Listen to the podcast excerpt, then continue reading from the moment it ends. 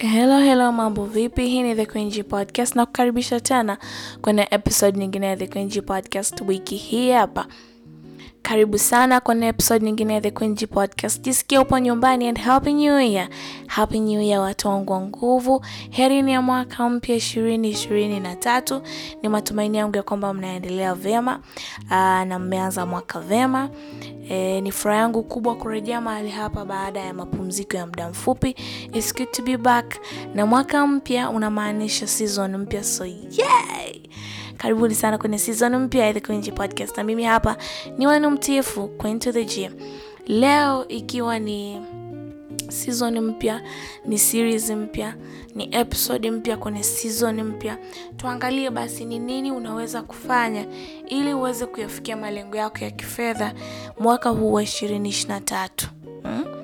Huenda upo hapo umeshaandika malengo yako chini, umeshajua amount ambayo unahitaji ili kufikia kila lengo eh, au umeshajua nini unataka kufanya ili uweze kufikia kila lengo mwaka huu wa ishirini ishirini na tatu.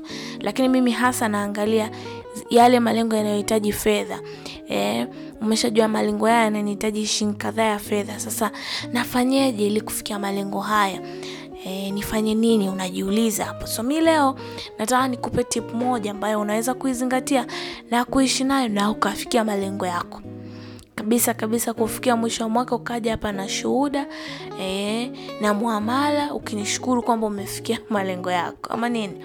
So nianze kwa kusema kwamba uh, mimi kwa mfano mwaka jana ishirini ishirini na mbili kabla hata kufikia nusu mwaka malengo yangu karibu yote nilikuwa nimeshayatimiza, yanayohusisha fedha, yasiyohusisha fedha, lakini yalikuwa yameshatimia karibuni, yani kabla hata kufika mwisho wa mwaka. Kwa hiyo nikajiuliza nini kimetokea? Did I dream small? Eh, ni malengo yalikuwa madogo au nini kimetokea? Nikagundua kwamba kuna nidhamu fulani ilikuwepo. Moja ya nidhamu kwanza ni kuandika malengo yako. Kama umefanikiwa kujiunga kwenye group letu la kufikia malengo ya ishirini ishirini na tatu, unajua kwamba hatua ya kwanza ni muhimu na ni lazima uyaandike malengo yako.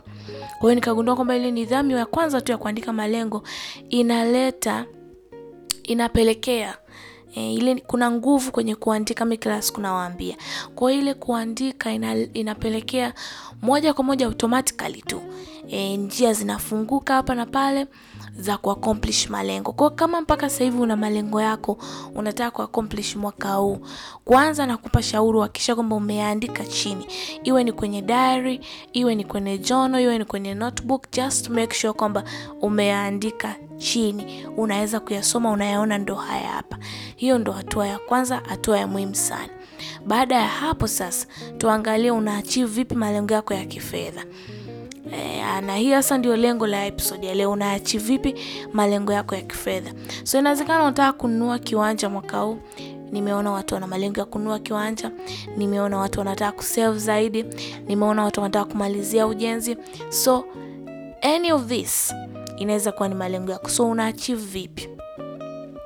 Nitakupa nidhamu ambayo mimi nimejiwekea mwaka huu, nidhamu niliyojiwekea mimi mwaka huu, na ningependa nakupa shauri ujaribu na wewe, na utakuja kunipa shuhuda. Mwisho wa siku. Ni kwamba jitoe, fanya sacrifice, kwamba kwenye kila income unayopata amua leo, amua sasa hivi kwamba utaweka asilimia kadhaa ya ya hiyo income pembeni kama kama income kwa ajili ya kutimiza malengo yako, iwe ni malengo ya kusevu zaidi au ni malengo ya kununua vitu vile unavyotaka kununua. So kwa mfano mimi hapa in my case nimepanga kwamba kwenye kila income nayopata asilimia arobaini inaenda kwa ajili ya saving saving za kutimiza malengo nilokuwa nayo ya kifedha 40% kwenye kila income. Normally watu wengi huwa tunasubiri tuna, kile kipato kikubwa tunachopata labda ni cha mwisho wa mwezi, hicho ndo huwa tunakiwekea um, saving labda tunaweka pembeni. Uh, na wengi labda tunakuwa tunaweka tu asilimia kumi saving kwa sababu ndo utaratibu, au tunaweka ishirini. Mimi nimetoka kwenye ishirini nimejump mpaka kwenye arobaini. E, kwa hiyo kwenye na sio sasa kwenye kile kipato tu kimoja cha mwisho wa mwezi, kwenye kila kipato. Inawezekana unapataga tips, inawezekana mtu akakupa zawadi, inawezekana ukapata bonus, inawezekana kwenye any income. Inawezekana una side hustle e, kwenye kila faida unayopata, maana yake ni kwamba 40% unaiweka pembeni kwa, in my case sasa unaiweka pembeni kwa ajili ya kutimiza malengo yako. So wewe unaweza ukamua labda ukaweka hata 60%. Inawezekana ukaweka 30%. Inawezekana umekuwa ukiweka tu 10%. Toka hapo kwenye 10%. Toka e, 10% itakuchelewesha. Move amia kwenye asilimia ishirini, amia kwenye asilimia thelathini, amia kwenye asilimia arobaini. Move e, ndio maana nikasema unabidi ufanye sacrifice, uamue kwamba haya malengo nataka kuyatimiza, na ili kuyatimiza, basi kwenye kila kipato naweka pembeni asilimia arobaini. Let's umepata milioni, maana yake asilimia arobaini ni laki nne.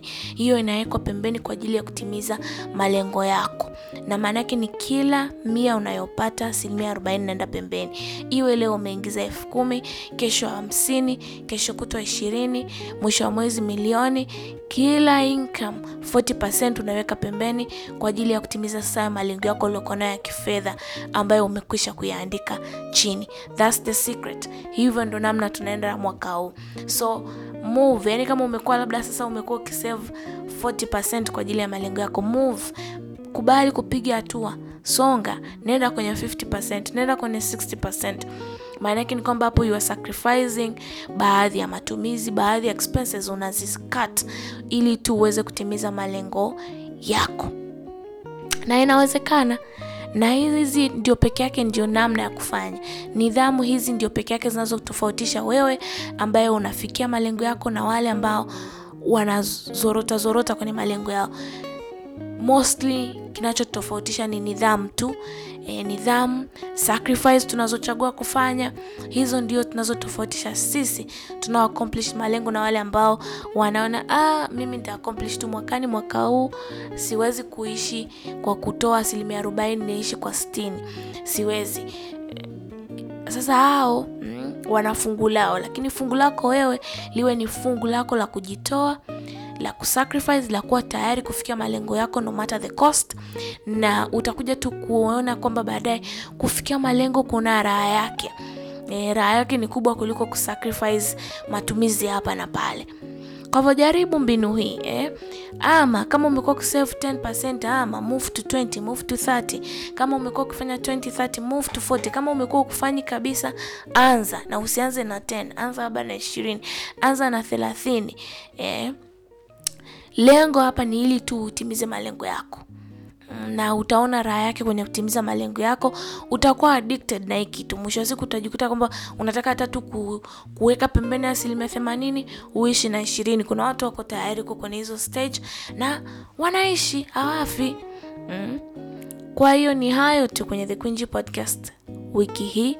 Anza leo kwamba kwenye kila income unayopata anza kuweka labda asilimia thelathini pembeni, kama kwa ajili ya kutimiza malengo yako, kama ni kusave zaidi, kama ni kwa ajili ya lengo la kununua gari, sijui kumalizia ujenzi, weka kila income, weka asilimia thelathini pembeni, au arobaini au hamsini.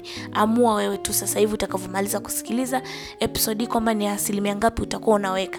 Amua, anza kesho kwenye kila income, weka weka weka, in a very short period of time utakuja kugundua kwamba zile amount ndogo ndogo ambazo ulikuwa uziwekee akiba, unasubiri amount kubwa ndo uwekee akiba, kumbe na zenyewe tu zina contribution kubwa. Utagundua tu hilo in a very short period of time, na utakuja kunishukuru hapa. Hakika yake utakuja kunishukuru hapa.